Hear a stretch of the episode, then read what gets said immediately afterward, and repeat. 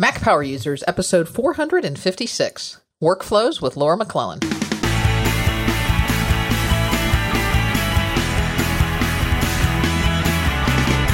Welcome back to another episode of the Mac Power Users podcast. I'm Katie Floyd alongside with my pal David Sparks. Hello, David. Hello, Katie Floyd. How are you today? I'm great. I am excited to be chatting with you and to be chatting with our guest who has been on my list of people that I've wanted to have on Mac Power users for long. Uh, she is a podcaster. She's an attorney. Uh, she is a uh, working mother and wife. And I think she has a lot that she can share with us. She is the ultimate productive woman, uh, co host of the Productive Woman podcast. Uh, please join me in welcoming Laura McClellan. Welcome, Laura. Well, hi, Katie and David. I'm honored to be here. Um, I, I, I, hopefully my, my intro did you justice. Uh, you wear many, many hats, as we could say. I, I have over the course of my life. Yes, I, I have to confess that, you know, being a working mom, that's true. I've been that for a long time. My kids are all grown though, and, and out of the house. So now I'm a working empty nester. How is that, Laura? Because I feel like I'm heading that direction now, and uh, I don't know what to think about it. It's uh, you know it's bittersweet. It it has uh, cost us a fair amount of money when our our last kid left this summer to head up north to go to graduate school. My husband and I consoled ourselves by remodeling all three of our extra bedrooms into guest rooms. so we've we've we've spent a bunch of money and time, and now that's all done. So we'll probably have to just go sit in the corner somewhere and cry about our kids all being gone. I guess I'm going to be working so hard to pay off all these tuitions. I won't have time to think about it. I, I feel like it's going to hit me when they graduate college.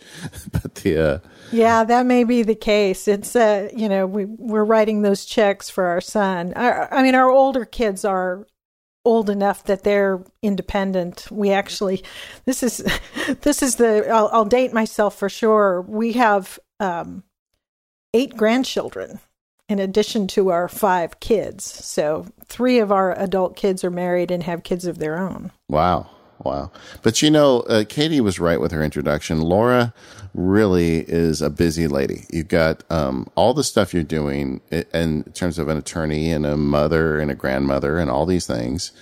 And you've also got this very successful and very uh, worthwhile podcast about uh, being a productive woman. And I, I, will tell you what, I, I don't fit in your demographic, but I've listened to the show and I think it's great. And I don't think anybody listening to this should hold off if they don't happen to be a woman, because I think you've got some great advice for everybody.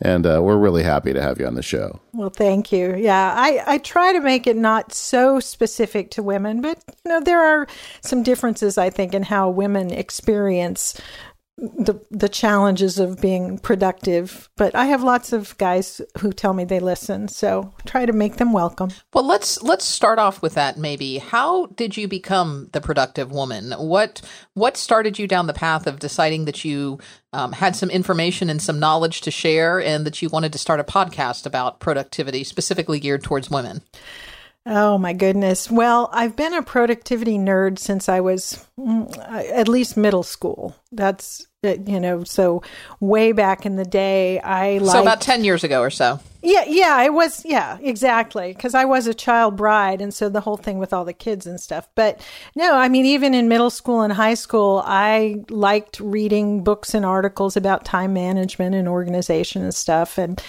I just found all that stuff interesting, and it stood me in good stead as I got older. Uh, my husband and I married young. We were 18 when we got married and 20 when we had our first child. And so, and then we went to college. And so, uh, all that stuff that I had been absorbing growing up uh, came in handy as I was trying to manage going to college and then to law school with a house full of kids and and a husband, of course. And uh, so you know those were just things that I'd learned, c- kept practicing, and over time, you know, fast forward uh, many years, I guess, uh, you know, people would come to me and ask me questions about productivity related things, time management. How are you getting this done, and what do you use for that? And um, I had discovered podcasts, and I thought I might like to do a podcast. And I thought, well, what would I talk about? Well, there's this thing. And so I don't come at it from the perspective of I'm the expert and let me tell you how to be productive. It's more of a fellow traveler kind of thing. Uh, as as I have learned things, I share what I learn, and when questions come in, I go research answers, and and so it kind of turned into a, a, a, a, great experience for me. I've been doing it for about four years, a little over four years, and have an audience kind of all over the world. I hear from listeners, and that's, you know, not as huge and and and uh, global maybe as you guys are, but it's been a pretty great experience. It's funny how much of this stuff is just in your blood from the beginning. I when my mom passed away, I was going through her her garage and I found some of my old Pee-Chee folders where when I was in like sixth grade, I invented Gantt charts, you know, for myself. Yeah, some of us are just born, I guess, with the gene for that kind of thing. And, um, you know, which, of course, as, as, I've said, I don't think it makes me an expert. It's just something I'm very interested in. And I've tried a lot of things over the years and found some things that work. Well, I want to hear how you're applying all that productivity to your Apple devices because I know you also happen to be an Apple enthusiast. Very much so. I am something of an evangelist. I'm always trying to convince my non Apple friends to to come over to the light, so to speak. And so I I feel I feel like I own pretty much everything they sell, or at least one of everything they sell, and more than one of some of them. Sorry, Katie, I am a I am a two iPad. Hey, if, uh, if, it helps you get your work done, go go for it. So, why don't why don't we start there? Tell us a little bit about uh, the tools of your trade. Tell us about the the setup that you have to help you get your work done. Sure, I do most of my work work on um, a 27 inch iMac. One of the I think it was one of the first 5K ones that came out kind of late late 2014. And so that's where I do most of my work. I have, I've always had a laptop as well. I recently gave my MacBook Pro to my son when he went off to graduate school, and I got one of the 2018 MacBook Pro 13 inches, which I use either sometimes when I travel, other otherwise sometimes I use it just when I want to sit work somewhere other than in my office here at home. Uh, and but the Mac is where I get a lot of my work done. I have a 12.9 inch MacBook Pro, or I mean I, iPad Pro, excuse me, um, that I do a ton of stuff for my law practice on, and some of the podcasting things on. So those are kind of my main tools: the iPad and my Apple Pencil. Is that the original iPad, 12.9 inch iPad, or the one that they released last year? Uh, I think it's the original one. I th- I'm pretty sure I got it shortly after you did because most you guys have cost me so much money over the years. Yeah, we hear that sometimes. if only we could get some kind of commission off of that, I think we'd both be rich. But right, that's it. Seems like you ought to. Apple ought to be, you know, giving you guys a little bit of a, a kickback for all the the good work you do on their behalf. Well, you know, it's interesting that 12.9 inch iPad because you know we talked last week about the new ones coming out, but um, and I did order one because I'm crazy. But you know, I, have been I use my 12.9 inch every day. I don't have a laptop anymore, and it's still just fine in a lot of ways. I mean, it's three years old, but the thing still rocks for the stuff I do on it. And it's about to be obsolete in two days as we record this. Yeah, the day after I record it, it's going to be a piece of junk when my new one arrives. And I'm so torn. I I I looked at the um you know the specs on the new one and have i saw a bunch of things coming in um, i haven't had time to read the emails and stuff but there are some reviews coming out on the the new one but i really kind of want one but i almost can't justify it because the one i have is great and like you david i use it several times a day. That didn't stop me. Yeah yeah katie went in too the, uh, the general narrative around it as it's coming out from a lot of the reviewers and, and people think a lot about the stuff is it's super powerful, but you know, the, the iOS operating system has to catch up with the hardware now, which I think is a legitimate argument in some levels. But anyway, so you so you've got yourself a, a, the jumbo lunch tray style iPad. You've got an iMac and a MacBook. Um, do you look at those devices as like different contexts for work, or do you do all your work on all on everything?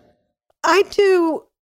I do a little bit of everything on all of them. Um, most of my legal work I do on the iMac just because I've got, you know, all the screen real estate that's helpful to me because I do a lot of drafting documents or, um, you know, where I, I, may have a term sheet open on half my screen and a Word document open on the other one, and I'm drafting a set of loan documents or something like that. And so it's helpful to me to have that big screen. But um, I do s- some of that on the MacBook Pro. Certainly, if I'm if I travel for any length of time, I take the the MacBook Pro with me. If I'm just going for a couple of days, I only take the iPad. And almost anything I need to do for my law practice, I can do on any one of those three. And then you've got two Macs. You've got the the MacBook Pro and the iPad. Do you have it set up um, so that everything syncs back and forth? Is all of are all of your documents kept in the cloud, and you just keep the same set of applications on each? Is that how you you keep being able to work on either? Yeah, it's really important to me to be able to get at my stuff from wherever I am with whatever tool I'm using. And so, um, you know, my firm has a document management system that's in the cloud, and I can get at things from there. Um, it's harder to get at those from my uh, from my iPad, but I keep my the my working set of documents in um, Dropbox, and that is synced across everything I own. So yeah, I think I think for a lot of people, Dropbox still is the answer. I mean, we we talked recently on the show about iCloud versus Dropbox, and got a bunch of feedback on it. And I feel like you have to have a reason to go iCloud versus Dropbox. I mean, because Dropbox still, I think, has better sharing. It's certainly multi-platform, whereas iCloud is not. And um, and that's a very common thread we've heard from listeners. I think Apple still has some work to do before they convince a lot of people to to give up their Dropbox accounts. Well, I think that's true. And I like iCloud and I, you know, there are certain things that I keep there, but for my law practice, my clients don't know from iCloud. They, and so a lot of times when, if we get a set of, I'm, I'm a real estate lawyer and so I do transactional real estate um, work. And a lot of times the diligence materials, corporate documents or title and survey and that sort of thing, uh, you know, the client has a Dropbox folder set up and they share it with us and so that's how they're going to get us stuff and they they're not going to do that through iCloud at least not yet. Well, I mean, they'd have to be all in on Apple and that's just not the case too often. Um, especially in business. No. Now, so so Dropbox is kind of the uh, the lingua franca for sharing for cloud storage in your business. Um, uh, let's talk about that in relation to document generation as well. I mean, I, am assuming you're probably pretty invested in Microsoft Word.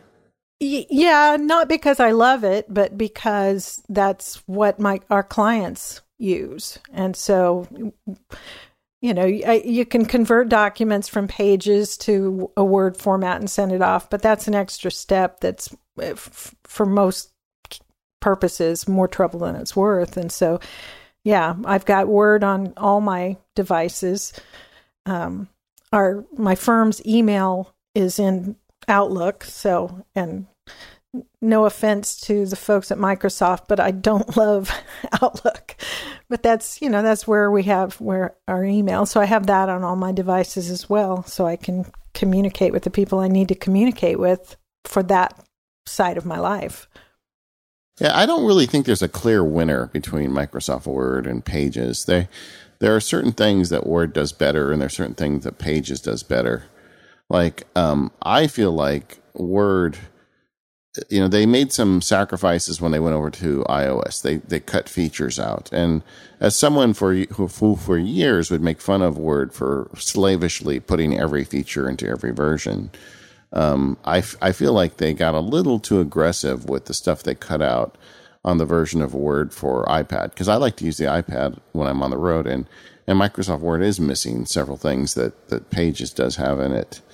Um, but I guess you probably don't really have a choice if the people you're working with are expecting a Microsoft Word document in the email. Yeah, that's exactly right. And so you you do miss some of the features and that's another reason why I'm I will do most of my work, at least when it comes to drafting documents for my clients, most of that I'm going to do on one of my Macs. I can do it on my iPad. I've got a, you know, a keyboard case that I can use so I can type almost pretty much as fast on that as I can on one of my Macs, but Word doesn't have some of the features and I have, you know, my little little things that I do with my documents all the time because I'm neurotic about the layout and that kind of thing. Yeah, where, where does it break down for you on iPad when you use Microsoft Word? I think it's the it's just some of the formatting stuff that I can do more quickly with with keystrokes on my Mac. Yes, like style formatting. Yes, exactly. That's that's the kind of thing that is just way easier to do on on the Mac than it is to on the iPad. So when it comes to style formatting, you can't even do it on the iPad. I mean, you can assign something to title or heading one, but if you say I want heading, I want to change the font in heading one, you it's not possible on iPad. And um, the the only way I found around that is I've made like I have for when I write a contract because you know you and I kind of are in the same racket. Um, I have templates saved that have the style formatting exactly how I want it. So if I'm starting a new contract from my iPad, I will use one of those templates. So, but I can't make changes. The only way I can make a change is to jump onto my Mac either through virtual desktop or, or, you know, some sort of, you know, there's a different ways to get onto your Mac from your iPad and change the formatting there, which is completely bananas. You know, I mean, that, that's the kind of stuff that, that keeps us from getting work done on iPad. If, if all I need to do is type something I can do that on my iPad when I'm traveling. So if I need to get that kind of work done, I can get it done. And then I know you use your iPad for specific things. How are you using your iPad, particularly your your iPad Pro in your your work life? Well, the main thing I do with it, other than you know sending and replying to emails, is uh, reviewing and marking up PDFs. That's a big part of what I do. I draft a lot of documents. I review a lot of documents that other people have sent to me. And when they're PDFs, a lot of the time I will take my iPad, leave my desk, and go sit somewhere with my iPad and a pencil and mark it up there. And then I can, you know, and that that's synced again through Dropbox so that when I get back to my, if I don't want to email it from wherever I'm sitting with my iPad, when I get back to my computer, it's there and I can send my comments off to whoever needs to see them. And that's one of my favorite things to do with, uh, with the iPad Pro because and I it's one of the reasons why I love the 12.9 inch. My husband has the smaller one I got him and he loves it. He writes music on it and does things with it. But I like the 12.9 inch for what I do with it because it's like sitting there with, you know, with a piece of paper. It's almost the size of a full sheet of paper and um, it's just very easy to do without having to carry a bunch of papers around. If I'm sitting out on the deck, there, you know, I'm not, I'm not going to have papers blowing around. So I want to take a moment and thank our first sponsor for this episode, and that is our good friends over at 1Password. You can learn more at onepassword.com slash MPU and get a discount when you sign up for 1Password. So, did you notice that 1Password was featured pretty prominently in the most recent Apple event? And that is because uh, 1Password has always been in the forefront of adopting the newest technologies that Apple has to offer. And it's no exception here with the new Touch ID sensor on the new MacBook Airs, um, as well as the Face ID features available on the new iPad Pros. 1Password has got you covered. 1Password can make sure that all of your data is safe by making sure that you're using strong, unique passwords across all of your various sites and services, whether it's for yourself, whether it's for your family, or whether it's for members of your team. 1Password is simply going to have you covered. And with the one power password watchtower feature, they're going to help you fight breaches in ways that you never have been before. Uh, 1Password Watchtower helps you to connect with different services to see whether uh, and identify whether accounts have been affected by breaches. So we all know that through no fault of your own, various accounts out there can have been hacked or have, can be breached. 1Password Watchtower keeps a, a ready eye out for you. Uh, 1Password can now use the Have I Been Pwned database to find accounts that have been compromised based on the email address associated with your account, and they can do this without having to share your information with everybody. Uh, they will prepare a breach report with you that has a fair amount of information in it so that you can see what exactly has been compromised compromised and what you need to do to make sure your database is safe. So you can learn if a login has been compromised, whether an email address has been compromised, maybe whether you've gotten a little too lax and have started repeating passwords across various sites, and what you need to do to take care of the problem. You can do this all within the 1Password application. Just log in, scan through, see what you need to take care of, and deal with it right then and there. And of course, with 1Password, all of your information syncs seamlessly across all of your devices using their 1Password backend. You can use 1Password on your Mac, on your iOS device, even on your PC and on your Android device.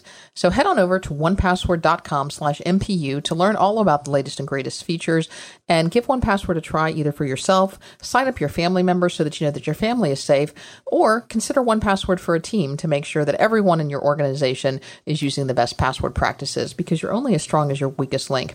Thanks to 1Password for your continued support of Mac Power users. Laura, before we took the break, you were talking about um, reviewing contracts, and I know that's kind of a, a niche thing. I do it too, and I love it. Um, in fact, I feel like now when I try to do it on the Mac, I feel like I'm like reverting. It's it's like a, it's definitely an inferior experience.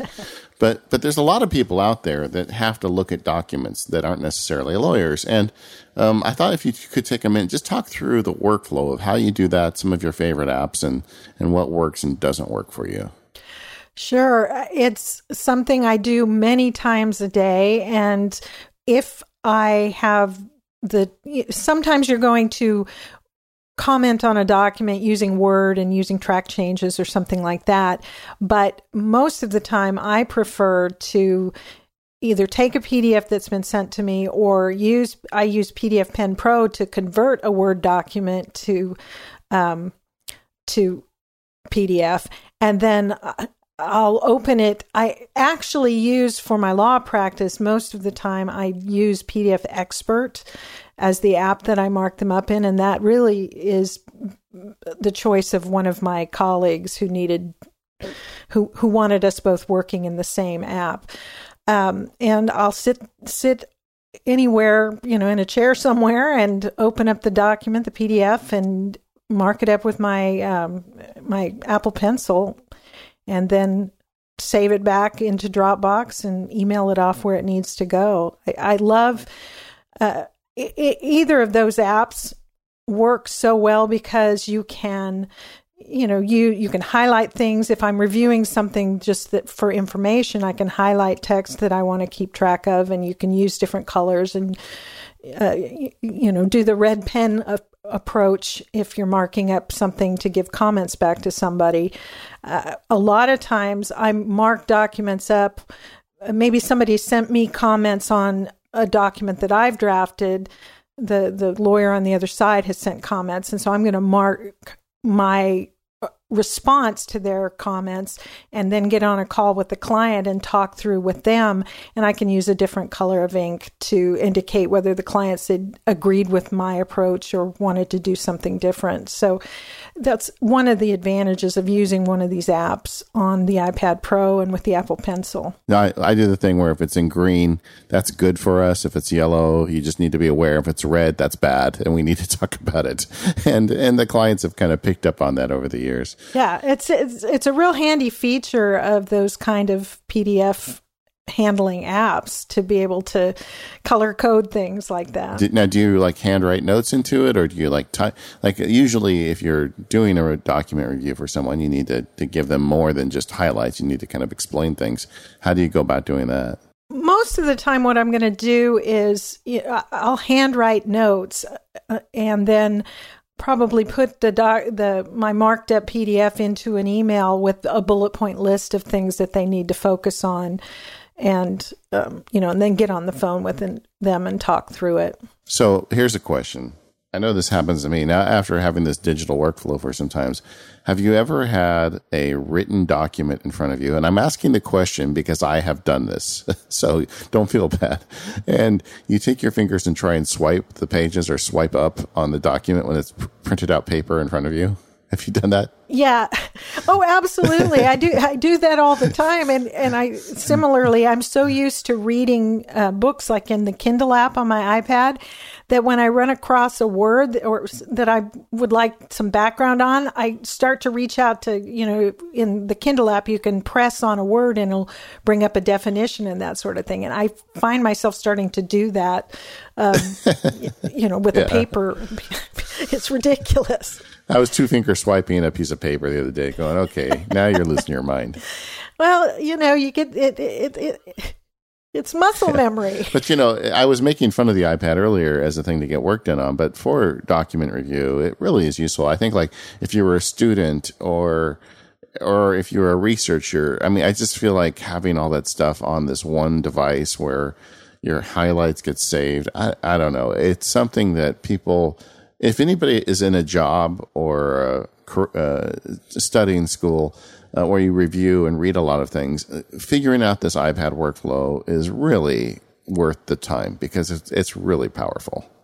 Katie, do you find yourself doing much of that stuff on the iPad these days? No, I don't swipe uh, actual paper or double tap on no. it. No, okay, I know that because you're Katie. You would never do that. But but I mean, I, and actually, you've got the smaller iPad. I think this may be a 12.9 inch iPad thing more than a a 10.5 inch iPad thing. Yeah, I do a lot of reading on my iPad, but um, you know, I don't have the fancy schmancy Apple Pencil. I, maybe I'll add it with the with the new one. We'll see. So. Well, Laura, I wanted to talk to you about your home office. I know you mentioned that you've now that you're an empty nester have been renovating all of your uh, your kids' rooms into to other things. But I happen to know that you've also you now work out of your home. Um, and tell us a little bit about uh, how how that went. Did you have you always had a home office, or is this something that you have uh, set up uh, recently or, or, curated over time? Uh, a little of both. I've had always had a space at home where I worked, uh, and we're fortunate. We live out in the boonies in a pretty large house, so there was a room you know, an extra bedroom that I had commandeered as a home office that I would try to work from when I could. We live uh, out in the country, about an hour northeast of Dallas.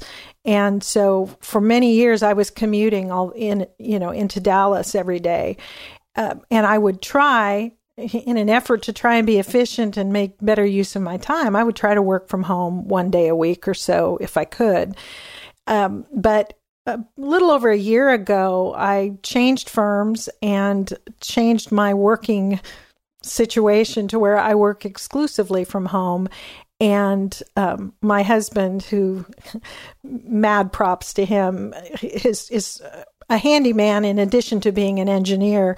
He completely redid my home office to make a really nice space to work in. So I'm pretty lucky. And um, you know, it's it's got all the stuff you would need to to uh, run a law practice from and to do a podcast and the things that are associated with that. So, um, you know, what would you like to know, Katie? Well, what have you got in there? Um, any anything in particular that you've done to to set it up just just for you, or is it kind of the standard? You've got the desk and the and the computer.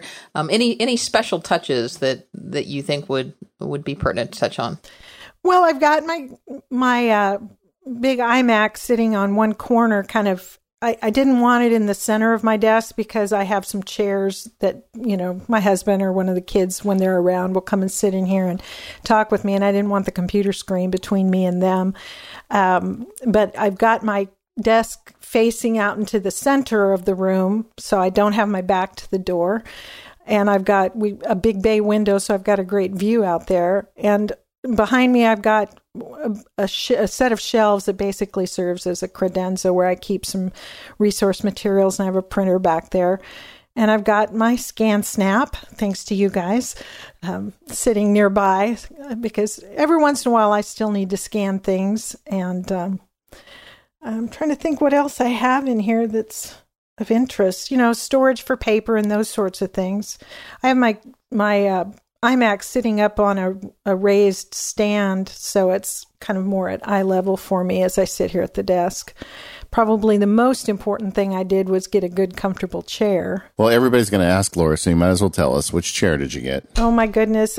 I should have known you to ask me that. I'll have to look at it. It's not a really expensive one. It's one I got, you know, at a a big box store, but I went and sat on several of them and it's very comfortable. I'll I'll see if I can find it and I'll give you a link to to the one that that it's like. But I, you know, if you're going to be, if you sit at a desk, if and if you don't have a standing desk, like I know you do that, David, um, you got to have a comfortable chair.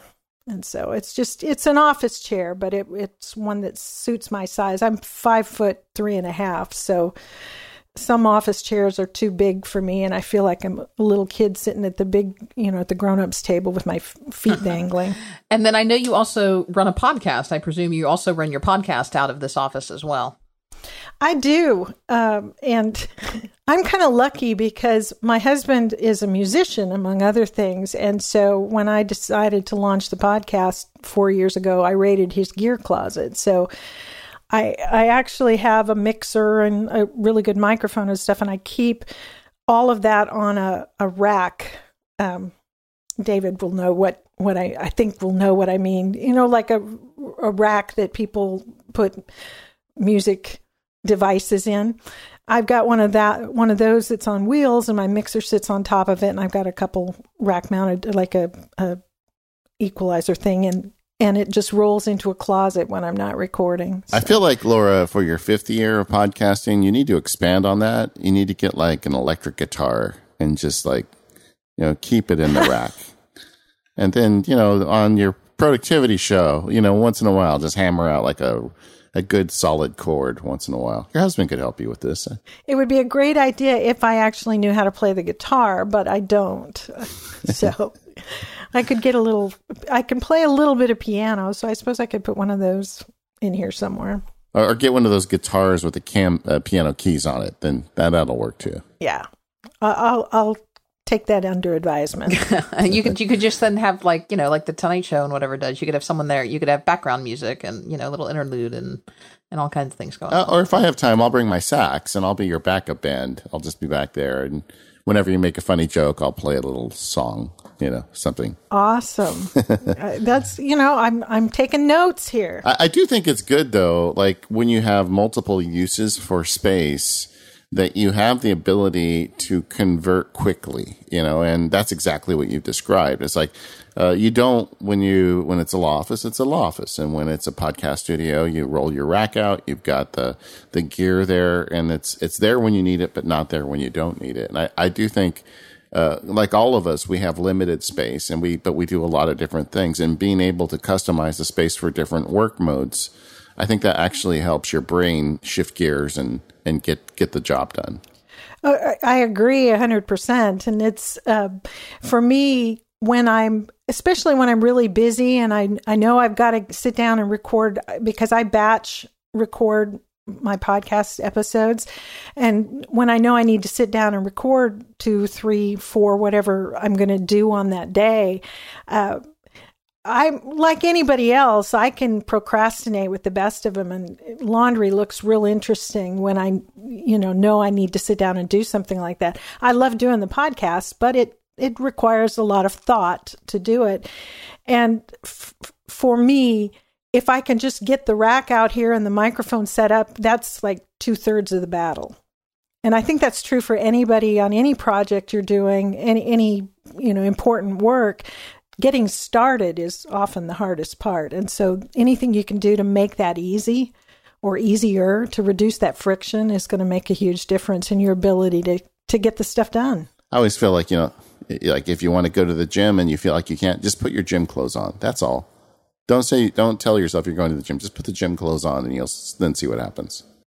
I love the idea that you batch record your podcast. Um, David and I, on occasion, have have recorded a doubleheader and have done you know two shows back to back. With our show being about an hour and a half each, that that makes for a long night, particularly after we both kind of uh, wrap up from our for day job. But if particularly if you have uh, a show that's not quite as long in format, uh, I, I, think it's great to to knock off. Uh, I, I love the idea of batching work, and I think we'll we'll probably talk a little bit uh, about that later. But you know, it's great because you can feel really accomplished if you can sit down for a day and then get a month's worth of shows recorded, and then you know, now now you can spend your time and energy focusing on something else. Yeah, that's and that's exactly the intention there. And it's taken me, you know, several years to get to that point because I don't script my show, but I do outline it because I when I started, I didn't have a lot of time to spend on editing and I was doing it all myself.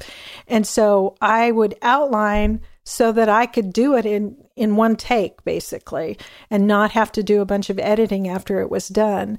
Over time I've gotten you know better at it and I've gotten to uh, some help with parts of it and gotten to where I will you know work on outlines until I've got two or three maybe four outlines the way I want them to do and then if I can just get the gear out once set it up, sit down, record them, and put the gear away. I've saved the time of setting up and tearing down multiple times. And uh, as you said, then the the rest of you know the next few weeks, I don't have to think about recording. I can focus on other things that are important to me. So, so what do you use when you record? I mean, you've got an outline you're looking at, so you've got some application for that. You've got some kind of recording software. I'm presuming you do it all on your iMac. Well, I I do it, but I don't use recording software. I it's all it's hardware, um, and so my outline my outlines are all in Google Docs, um, and my gear for recording is an external mixer and a pretty nice microphone, and then I, I use an external digital recorder. And it, oh, it's okay. All, my husband helped me set it up way back then. Yeah, so I don't record it onto the iMac. Uh, uh, if I have a guest, and I only have a guest about every three or four episodes, then um, that audio has to come out of the Mac into my mixer, through the mixer, and into this um, external recorder. Okay. And so it saves it on a little SD card. Interesting. So yeah, that's uh, that is an unusual setup for most podcasters. They've got you know Logic or GarageBand or some way of, of doing the recording locally on their Mac, but you're you're doing it straight on to the uh, the digital audio system. Yeah, and this is probably just because uh, it's the way I learned when I decided to to that I wanted to launch a podcast, I did some research and I ended up taking a month long course. Um, a guy named Cliff Ravenscraft used to do uh, uh, this podcasting A to Z course that took a month, and um, he doesn't do it anymore. He's doing some other things, but that that's the approach he taught you know, sometimes I think it would be easier if I didn't have to, you know, this mixer and all the other stuff. If I could just sit down with a USB microphone and uh, record it right into GarageBand or something like that. Um, but I just haven't taken the time to rethink through another way to do it. I've been doing it this way now for four years, and I've uh, I'm I'm pretty efficient at it. Well, well, I like the idea that it'd be a lot less distractions. Like when you want to focus on recording, like uh, you don't have to think about looking at the screen and monitoring levels and things like that that we do when we're looking at software.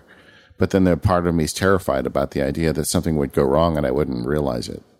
Well, and how often? Um, it's probably a lot more reliable if you once you hit record on the little recorder, you're not worried about what happens if something crashes or or what happens if there's a hiccup in the the hardware you've got your recording on the, the Zoom recorder or whatever it is.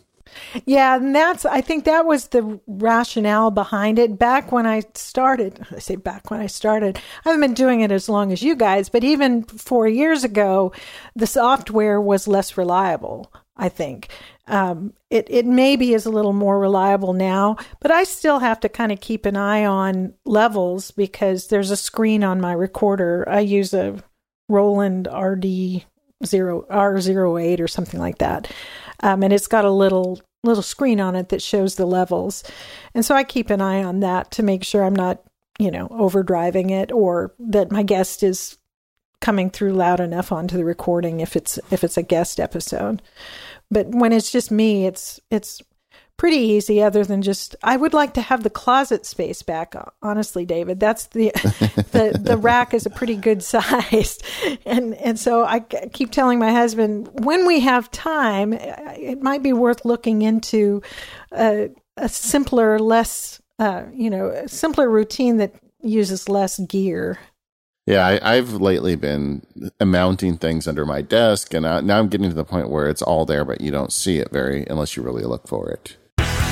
Uh, this episode of the Mac Power Users is sponsored by uh, OmniFocus 3 for Mac, and OmniFocus 3 for Mac is out, gang. They've, they've got it out. They did a great job. This new version is definitely a winner. Um, they've, they've been hard at work on this version for some time, and I think it really delivers the goods. The, the new version features a unique design that makes smart, useful changes without making change for the sake of change itself. You know, I, I think that's an easy trap to fall into when you've got a, a product like OmniFocus that's been around for, for a while. No, they're keeping it awesome, but they're just turning the dial where it makes sense to turn the dial. And some of the things they did to do that are things like adding tags. And I'm going to be banging the drum of tags for some time here on the show because I just keep finding more uses for them. Tags are a way to allow you to get into a large database and find things that you can do. Um, in a very easy manner and without forcing you to spend a lot of time going through your whole task list. And I think that's the real beauty of OmniFocus 3. I've got tags for energy levels for people in my life. I've got tags for locations. Um, and I've even got tags for different activity bases like MacSparky versus the law practice. Like, you know, like Laura, if I decide, okay, I want to do some contract review, I've got a tag for contract review and all the stuff that's sitting in my plate that needs review comes up and I can just open that up on my iPad and switch over to my PDF app and then just start working on them. And that is the beauty of OmniFocus 3. It works both on the iOS and the Mac. Uh, like I said, this new version is out for Mac. It looks really great.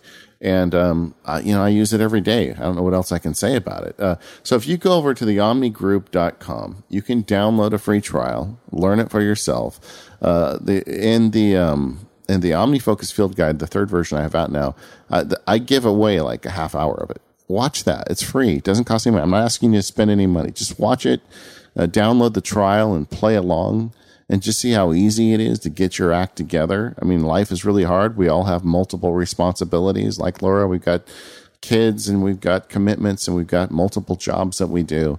You need something like OmniFocus at your back that's going to take care of you. And that's exactly what it does. I'm so happy for the gang at the Omni Group for getting it out. They're really nice people and they're really smart programmers and designers. And they've spent a lot of time making this application just right. So head over to Omni Group and download a copy of OmniFocus 3 for the Mac. Try it out and uh, let them know you heard about it here on the Mac Power Users.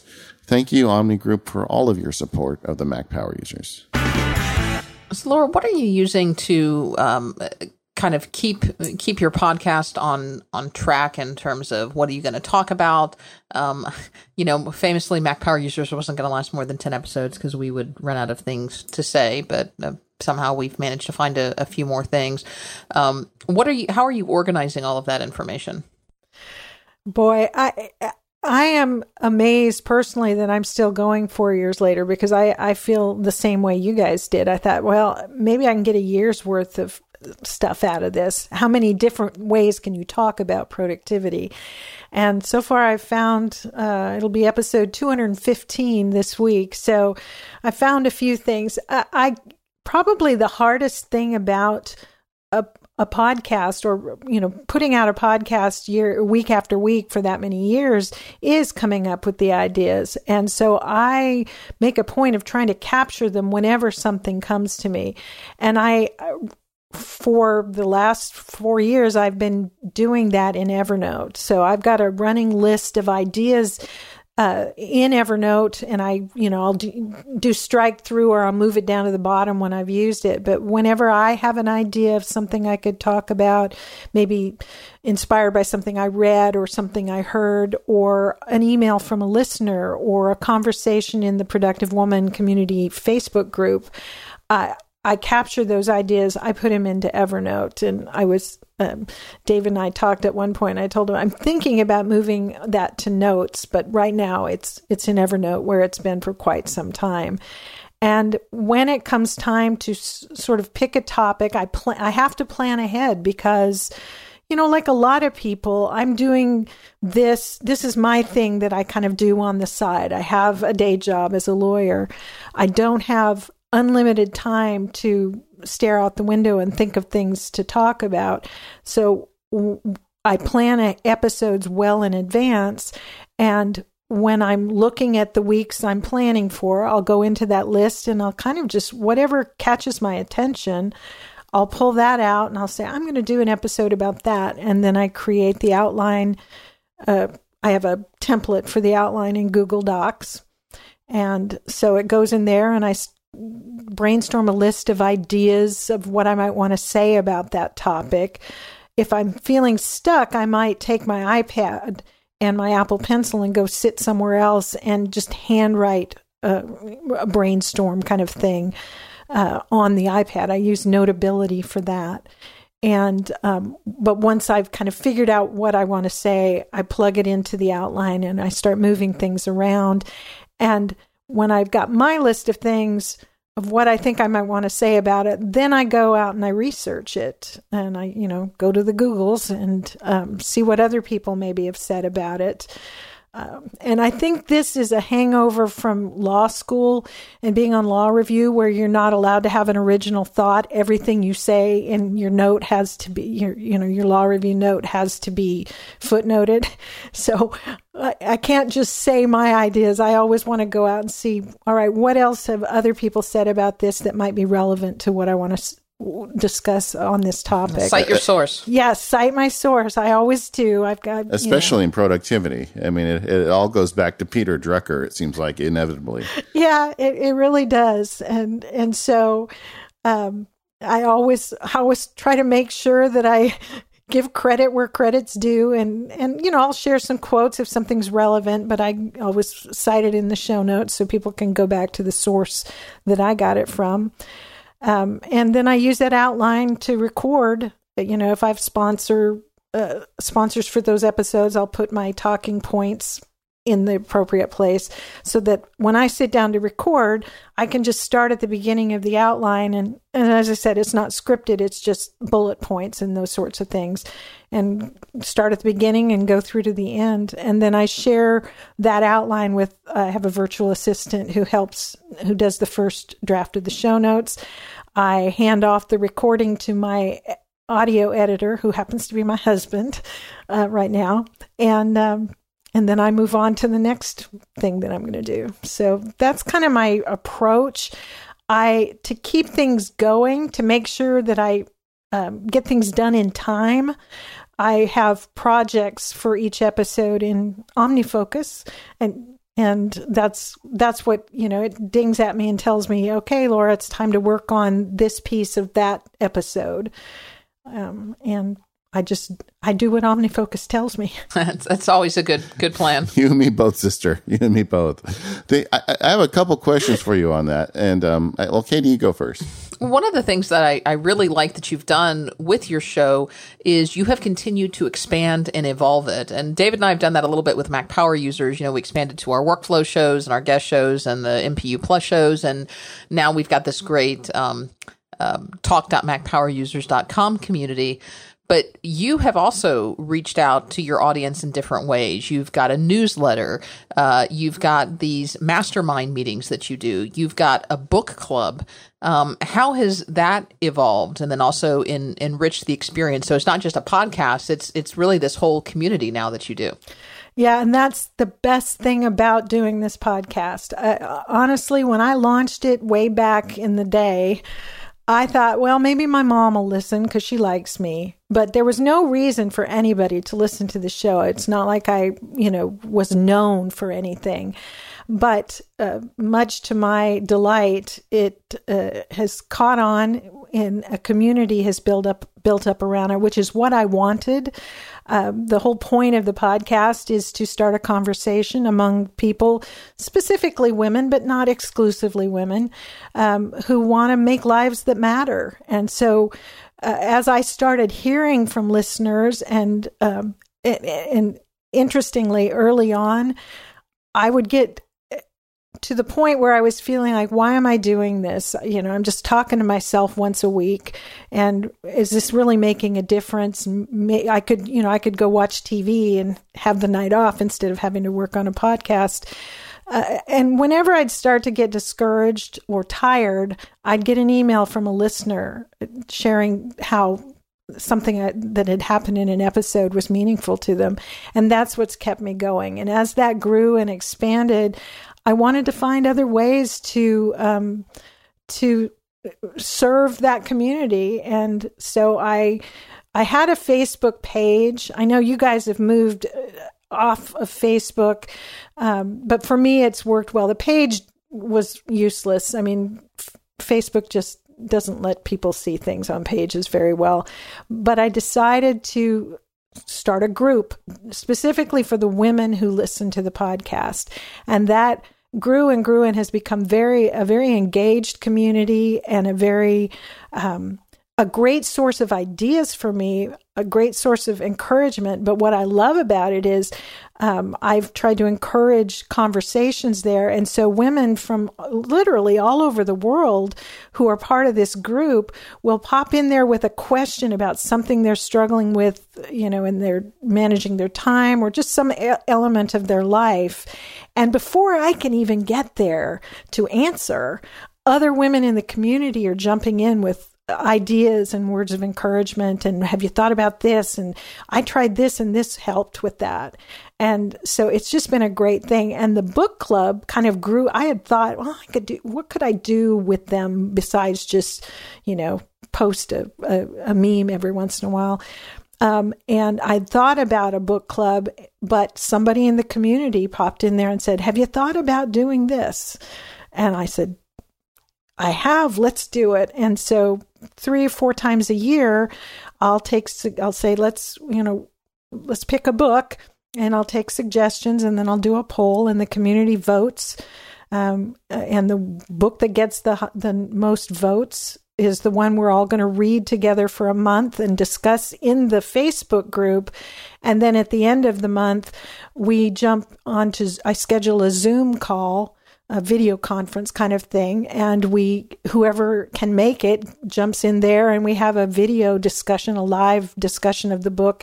And i've been real fortunate that um, most of those cases the authors have been willing to join us on that conversation. So the community's gotten to ask them questions about the book that we um, you know that we had read together and get the authors insights onto it. So those are some of the things. I do a newsletter once a month uh, f- just went out um, today because it goes out the first Monday of each month. And, you know, so those are the things I'm doing with that community. That's probably more than you wanted to know. no, that's, that's really great. Um, I, I want to go back and get in the weeds just a little bit, um, though, in terms of your production. You, now you said that at some point you'll say, this is the show I want to do, and then you'll start working on an outline. How many times do you go back into the topic between the decision to to do a show on it and the time you start recording? I mean, how is there how much time do you spend in there? Oh my goodness, it depends on the topic. Some of them come together real easily. Others, uh, I have to sort of walk around it uh, for a while, trying to look at it from different angles, figuring out what is it I want to say about this this topic. Um, and so it can, you know, I now because now I am trying to get at least a month out ahead. Like right now, I'm actually trying to uh, record all my episodes through the end of the year by mid November so that um, I can. Normally, I try to take the last two weeks of December off so that I can work on my, you know, my planning, my goal setting for the coming year um, you know, it, some of them I can throw it together in half an hour and it works. Others, it takes me a couple of weeks of, you know, being in the outline for a few minutes here and there or an hour here, um, just trying to trying to crystallize what it is I want to say because I want to feel like I'm actually adding value to make I I don't ever take it for granted that these people want to listen to what I'm saying. Yeah, it's similar to our experience. Sometimes a, a, a, topic and a show comes together really easily. I've been working on one for project management for Mac Power users for two months. It's not ready yet. Yeah. I mean, it's I don't know when it's going to be ready, but the uh, sometimes it just takes a while.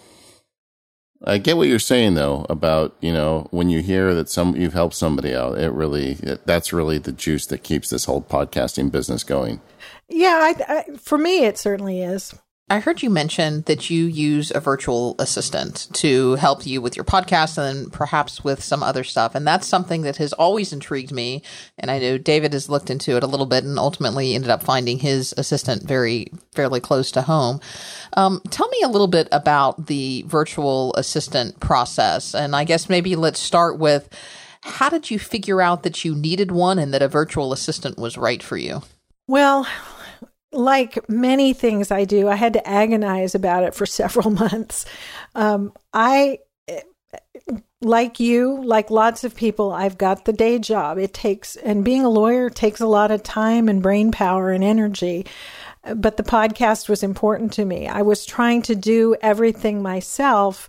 And I don't know if burning out is the right phrase, but I was exhausted and I realized there are pieces of the uh, of doing the podcast that I love and pieces of it that only I can do. Nobody but me can choose the topics and really can outline it. But I don't have to do the first draft of the show notes, and I certainly don't have to do the audio editing. I can do it, but I don't need to do it. And so, over, I, have only had my VA for um, it's coming up on a year. It'll be a year in December. And I just had gotten to the point that I realized I can't do it all. I need to get some help. I'm going to have to be brave and commit myself to spending some money to get some help. And some of that, I got encouraged to think about this through a business coach that I worked with for a while, Natalie Eckdahl, who has her own podcast called Biz Chix. Um, and she encouraged me to consider doing this. And I was really worried about it because I thought, why, you know, spending money um, on something that is not uh, a big revenue generator. And at that time, I, you know, I'd had some sponsors, but I didn't have consistent income. Uh, but I just decided for my own mental health. That's the short answer. I, I needed to get some help with some of the pieces of what I'm doing that don't need my hands on them. And so I started researching what the options were.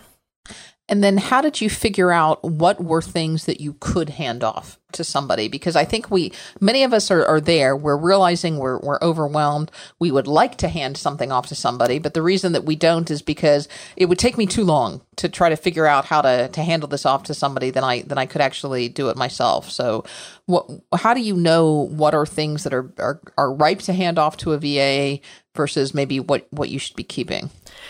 That's a hard question, I think, for a lot of us, and, and especially people that have a lot of things they're doing. We um, we tend to think nobody can do it as well as we can, and I'm trying to be uh, I'm trying to be generous to others. For me, I'm a little neurotic about how things are done. I ca- I, I care about how how documents look. I care about you know just all of that stuff. It was hard for me to consider letting go of some of that. I had learned to delegate, to let go of some things just as part of my law practice at my prior firm. You know, we had associates, I had a secretary down the hall, and I had to, as just a survival mechanism, partly, uh, had to learn to let go. But as far as what to let go of, it, it really requires, I think, stepping back and looking at what are all the steps of what I'm doing here and what can only be done by me. And and and you have to really be honest with yourself about that because uh, some of us and I'm pointing at myself have this sort of whether conscious or not idea that well it all can only be done by me because I'm the one who knows how it should be done and I'll do it right. But really what what can only be done by you everything else either doesn't need to be done at all or can be done by somebody that you train. And the, the whole idea of it'll take more time to train somebody else to do it. Yes, in the beginning it will, but that's that's I think something that holds back a lot of us from getting the help we need to to take things to, you know, to use a cliche to the next level in our business or whatever it is we're doing. We we won't let go of anything and we in our our progress suffer for it. I know the first time I had an, a virtual assistant helping me out with something that I would traditionally do, something that would take hours normally, and I would be sitting there and maybe watching TV with my kids or doing something productive. I don't know. But just the idea that work was getting done that I wasn't doing, it was like a narcotic.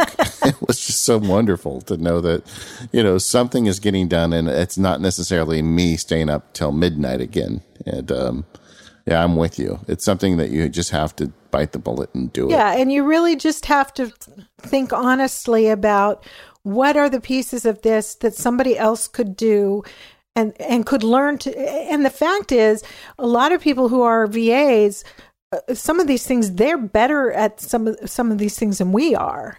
And they like doing it. That's the other thing. Yeah just because it's grunt work for you doesn't mean it is for somebody else necessarily. And then let's talk logistics. How did you find your virtual assistant? How did you all make the connection and figure out that you were were right for each other and then start your relationship?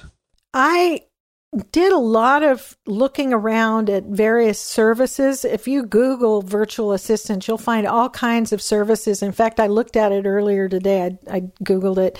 Um, and there are articles out there sort of rating the different services that provide virtual assistants. And I looked at some of those. Uh, but ultimately, I decided for what I wanted, I kind of wanted somebody who believed in what I was doing.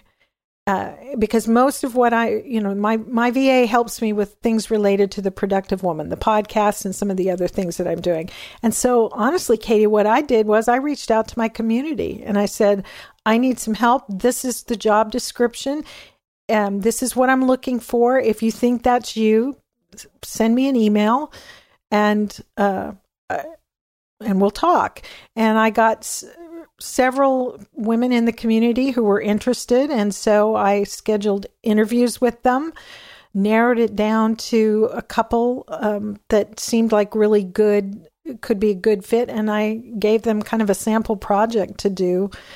And ultimately had to, I could have gone with either one of them. They were both great, but uh, the one that I chose, Sarah, was just, we just connected. So that that you know for for somebody like me or you guys could do the same thing with the, I know you have help with certain things you do for Mac Power users. I don't know whether those people came from the community or not, but uh, that that's what worked best for me. And then how do you communicate? I think you said Sarah was her name. How do you communicate with Sarah? How do you assign tasks and how does that process work? We we use a couple of things.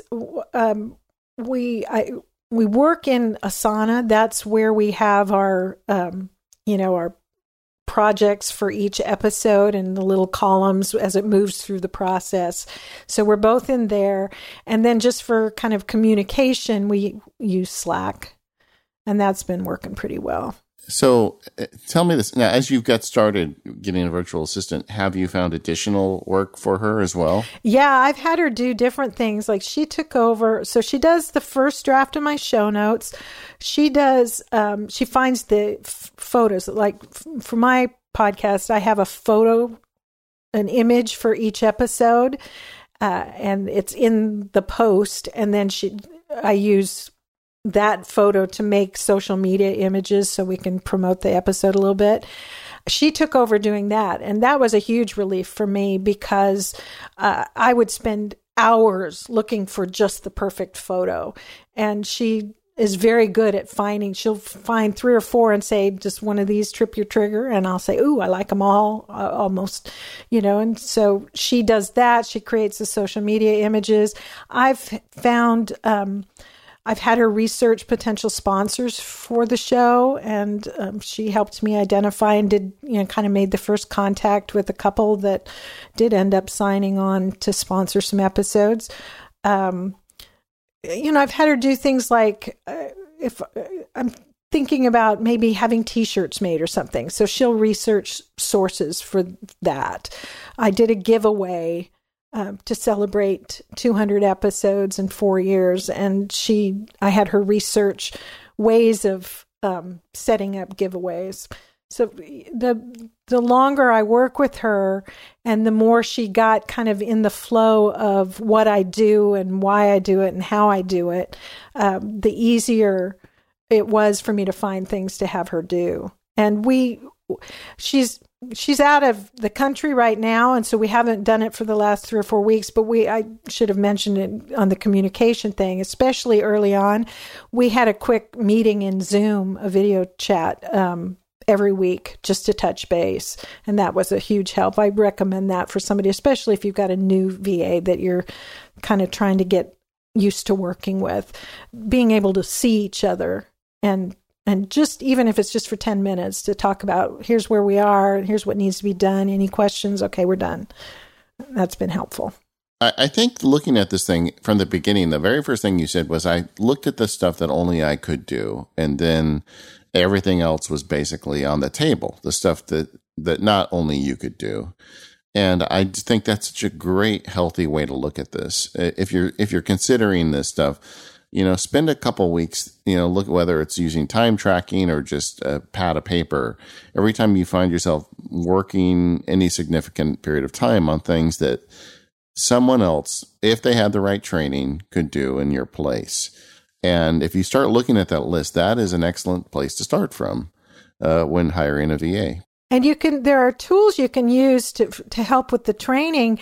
I actually, as far as teaching her how to do the show notes and get them into WordPress, into the site, I just did a, a I used um, ScreenFlow and recorded myself doing it and then kind of narrated um, what I was doing and why and gave her that that um, screencast, which is nowhere near as good as the ones you do, David. But it helped her see what I w- how to do what I was doing. No, and I talked about this on Free Agents recently. That that's exactly what I do too with my assistant. Is every time I have a new task for her that she's never done before. I just do it and narrate it. And it is not my typical produced screencast. It's a simple screencast. You know, I don't have theme music, you know, but when it's done, um, she has a video and it's a great resource not only for her but whoever takes her place someday. Exactly. And and especially when you're giving them something that they're not going to be doing every day. If i give you this thing today and then you may not do it for another four weeks if i give you a video you can always go back and watch the video again and refresh yourself. Um, and it, it's just it's a great way to do the training you build up this library. It's it's way better than like trying to type up documents and all this stuff. Just show them on the screen because most of the virtual assistant stuff is computer stuff anyway. This episode of Mac Power Users is brought to you in part by Squarespace. Make your next move with Squarespace. Squarespace is the service that lets you easily create a website for your next idea. You can pick up a unique domain, use one of their award winning templates, and you are all set. Regardless of whether you want to set up an online store, maybe create a portfolio, start your own blog, even host a podcast, Squarespace is the all in one platform that lets you do just that. There's nothing to install, no patches to worry about, no upgrades needed. You don't have to worry about being any of that stuff. You don't have to be the administrator or the network engineer of your own website. Squarespace just has you covered. They have 24 7 award winning customer support, so if you need any help along the way, you can just dial somebody up on chat, send them an email, and they'll always quickly and easily get back to you. Squarespace lets you quickly grab a unique domain name, and they have all of these award winning templates that are beautifully designed so you can show off your greatest ideas. And all of the Squarespace templates are infinitely customizable, so you don't have to worry about your Squarespace website looking like just another cookie cutter website off the web. Squarespace has been hosting my websites for years, and I've been using Squarespace whenever I have to design a website for somebody else. It is super easy for me to get another organization up and running on a Squarespace site. I set it up, I do all the legwork, and then best of all, I get to turn it over to them and say, hey, here's Squarespace, here's your website. Let me show you a few things, and if you have any help, view these tutorials or call these folks, and you are good to go. If you decide that you want to switch over to Squarespace for your website, or you have a new project or idea that you want to get kicked off, head over to Squarespace squarespace.com to sign up now and start your free trial. You can start a free trial and use offer code MPU when you decide to sign up to get 10% off your first purchase of a website or domain and to show your support for Mac Power users. Once again, that's squarespace.com slash MPU and the promo code MPU to get 10% off your first purchase. Thanks again to Squarespace for their continued support of Mac Power users. Squarespace, make your next move, make your next website. Now, Laura, we're definitely straying into free agents territory here, and I do want to get talk get back to talking about apps with you a little later, but you are like pushing all my buttons when you on your show start talking about routines and some of the things you do. So I thought, can we just take a few minutes to talk about that stuff? Sure. So tell us what, why are routines important to you? And what, what how you use them? Well i think routines we, we all actually follow routines. We all have them in our life. Uh, what i try to talk about on the show and what i try to practice in my life is being intentional about the routines that i follow. I think they're important because they save time. They increase your efficiency um, because you're not having to make decisions about what to do next or how to do it. When you have certain routines in place, eh, th- those decisions have been made and you can just move forward and it becomes habitual, which leaves psychological space for more creative thinking or problem solving or those sorts of things. And I, I think it has. Uh, developing routines and those those sorts of rituals in our life have a long term impact because what what we do regularly is far more important than what we do occasionally. And so, by being intentional and thoughtful about the routines that we use, uh, we save time for, you know, valuable things that we can do with our minds. And that's, and I'm sure there's a lot of people listening to this right now. They're thinking, you know, that's not a bad idea. So, how do they get started with it? Well, I think you just look at um, what at the things you're already doing start to become more aware uh, and more conscious of things you do routinely. I mean, a routine is just some. Uh, uh, there's a definition of it that I think I talked about at one point in an episode. It's just a sequence of actions that are regularly followed. So, what are some things that you already do routinely, uh, regularly, whether it's a daily kind of thing or a weekly sort of thing. It can be something as simple as how do you do your grocery shopping? I have a routine for that um, that m- saves me a ton of time. What what do you do in the morning and how can you set up your morning routine in such a way that you can get things done efficiently and calmly and get your day off to a good start. I think morning routines and evening routines are maybe the easiest and best place to start? Yeah, I, I did that uh, a while back, and I used OmniFocus. Just I have a, what I call daily list, and then what I do is I use start times as a method to break it into morning and evening. You know, it's got a sixteen hundred hour start time for the evening stuff. And I sat down and just thought to myself, what would be a perfect startup for each day for me? You know, what are the things that I would get done to start the day? And it's interesting uh, for my own experiment with it, how quickly it got adopted and, and how quickly things fall apart if I don't follow it. Yeah, I was thinking the same thing as you were talking about that because I have certain kind of rituals that I follow uh, to start my day out. It's it's very different now that I work from home uh, as opposed to when I used to have to commute an hour into Dallas to go to an office. And I did something similar to what you're describing. What would make this day start off well? And there are certain things that I do each morning to kind of, um, I don't get centered, I guess. And I don't want to get too woo woo there, but, um, you know, to get myself ready to have a good day. And yet, even though I know the benefits of that, some days maybe I've got several closings going on, lots of legal work, and it's and I feel like under pressure to get stuff done. So instead of doing my normal routine of a few minutes of meditation and reading a chapter out of a, a inspiring book or something, I find myself sitting at my computer in my pajamas, starting my workday before I've had breakfast or anything else. And those days never go as well as the days that I discipline myself to follow my my kind of startup routines. So, how do you figure out what the ideal startup routine is for you? Is it just trial and error? Do you then just get into a habit? Did you actually start you know, writing this down or? I actually started by, I wrote it down. I had my list of things I was going to do, and I'm trying to think where I first got the idea. There's, um, oh, is it the Miracle Morning? Is it Hal Elrod's Miracle Morning that he has certain things? And I kind of adapted that. And so for me, it would be, you know, drink a big glass of water and do 10 minutes of meditation. And I use the Headspace app for that. And that's an ongoing challenge for me because my mind is usually going about 120 miles an hour. Uh, and then I pick up, I have a you know, I always have a book that I'm reading that's something kind of motivational or inspirational or just interesting to me. Right now, I'm I'm rereading Carol Dweck's book Mindset, um, and I'll read a chapter or so of that, and maybe maybe a, a, a few verses from the Bible or something like that, just to kind of calm myself and get a little centered for the day, and then some journaling. Um, and I do my version of morning pages where I just will write three pages handwritten without stopping, whatever's on my mind. Those are the things that work for me, and I think that I got the idea from from the miracle morning thing and and the morning pages, and sort of morphed those into what worked for me.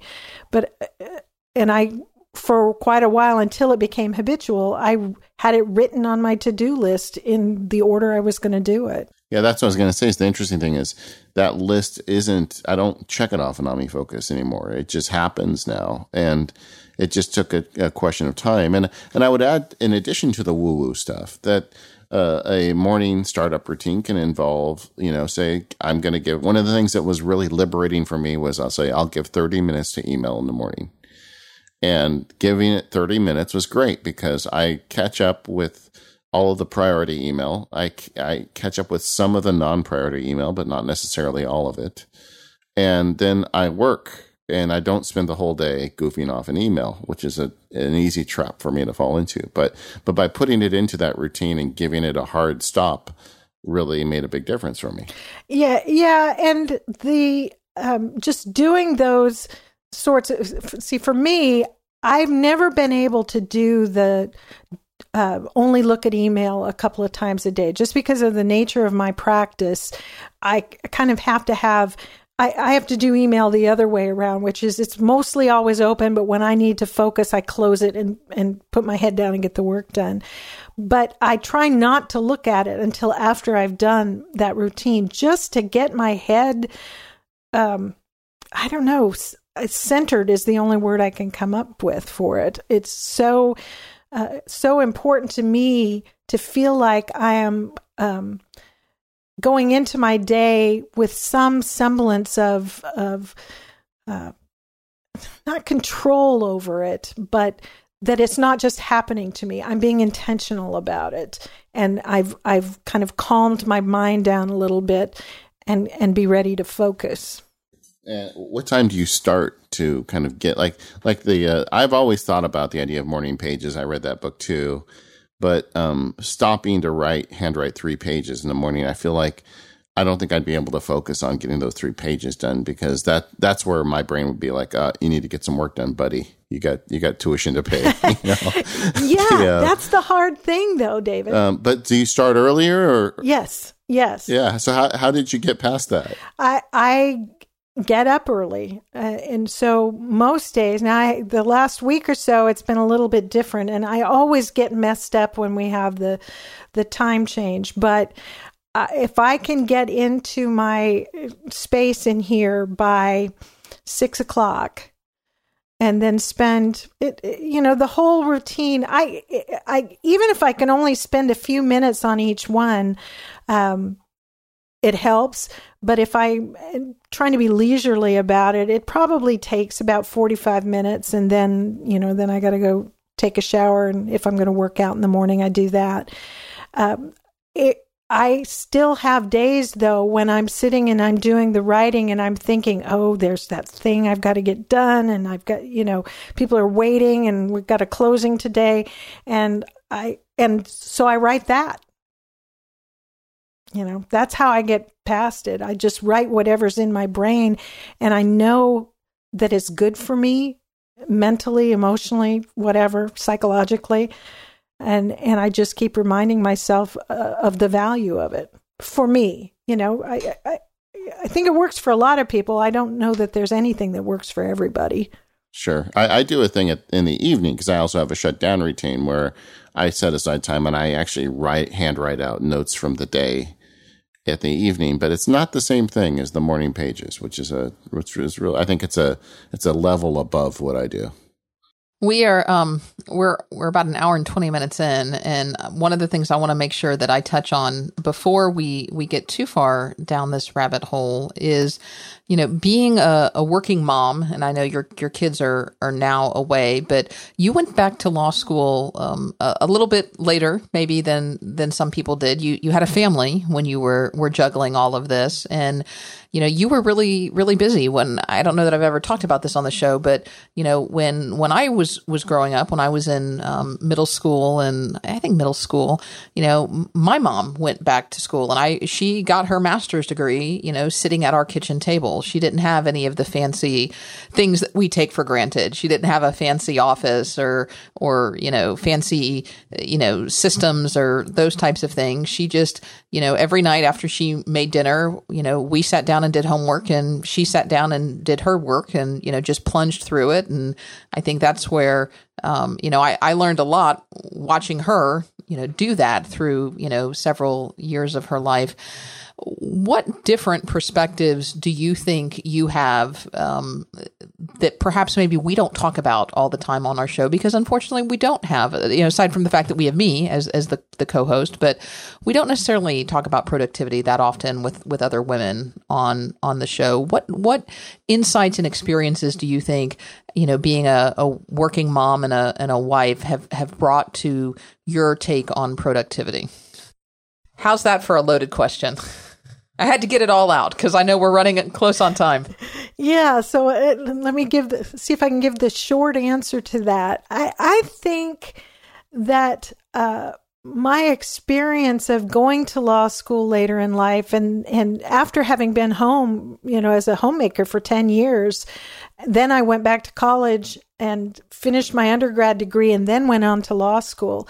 And I have to again give mad props to my husband because he really stepped up and took over a lot of things while I was in law school that I had always done. He and he usually would do dinner uh, because I might still be at school studying or something, and then I'd come home for for meals.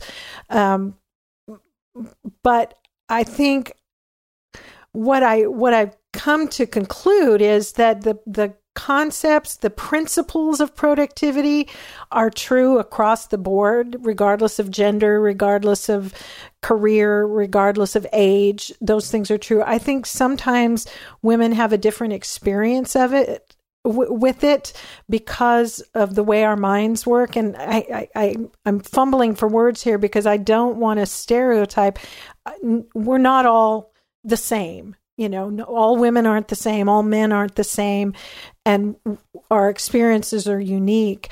But uh, we women in general and this is what i hear from my listeners that we tend to be hard on ourselves. We tend to think that whatever it is we're doing we're doing it wrong and we should be doing something different. And for the most part the men that i've spoken to don't worry as much about whether they're doing it right. They think about whether it's working for them. And if it's working for them then it's good. Um, I think my perspective as someone who went to school with a house full of kids, I mean, our youngest was a year old when I started law school.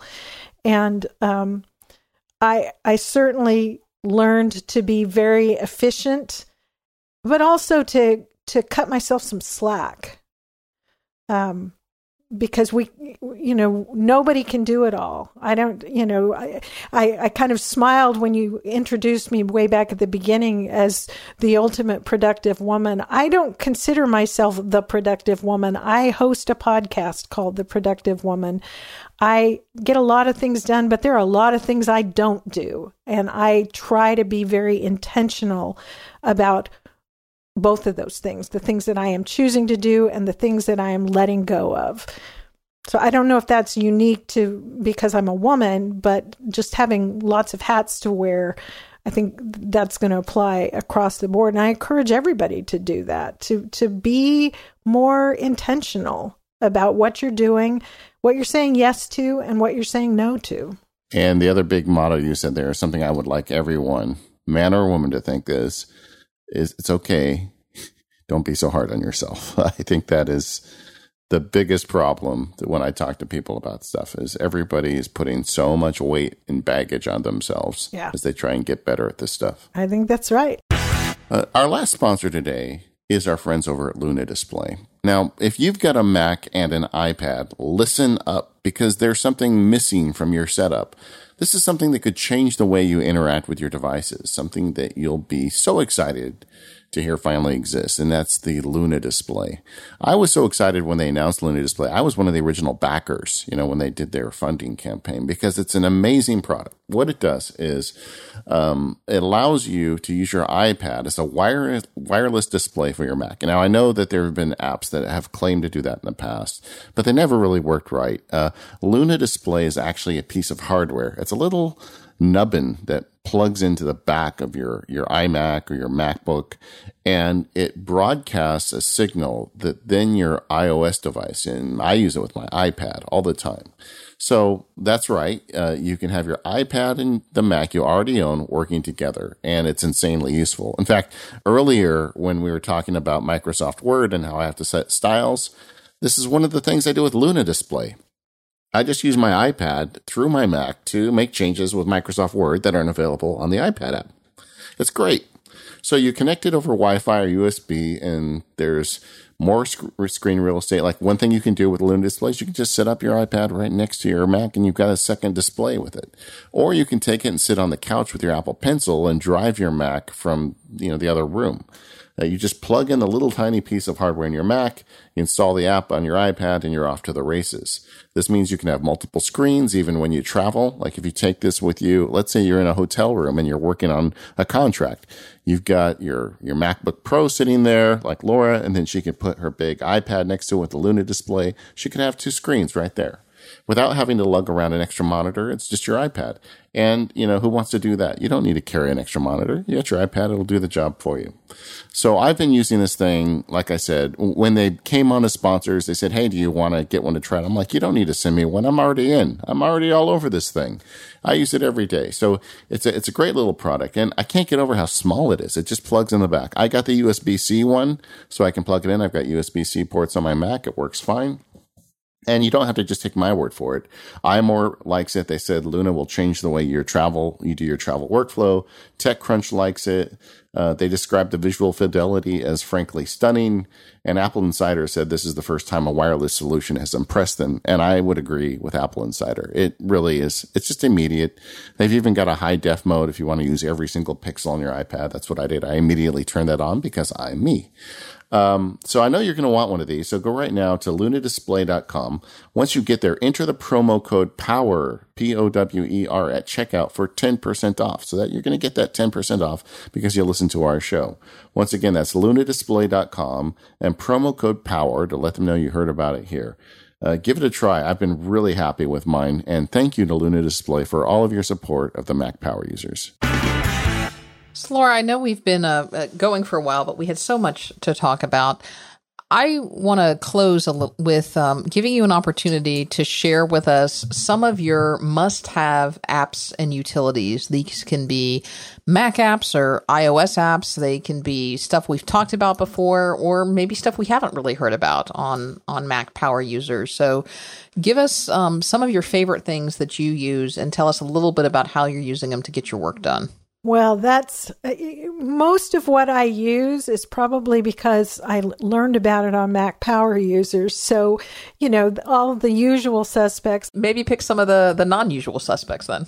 I can't I can't not mention Text Expander because I can't function without it. It's uh, you know for all the reasons you all have talked about. Um, some of the things that I um, load immediately onto every device, you know, my Macs, Backblaze. I think it's so important to have backup. I'm kind of a, a fanatic about that. I'm always reminding my listeners and my friends and family uh, to have some sort of backup system in place. One one little tool that I don't know if you guys have talked about it much on the show, but that I use several times a day is called Snagit.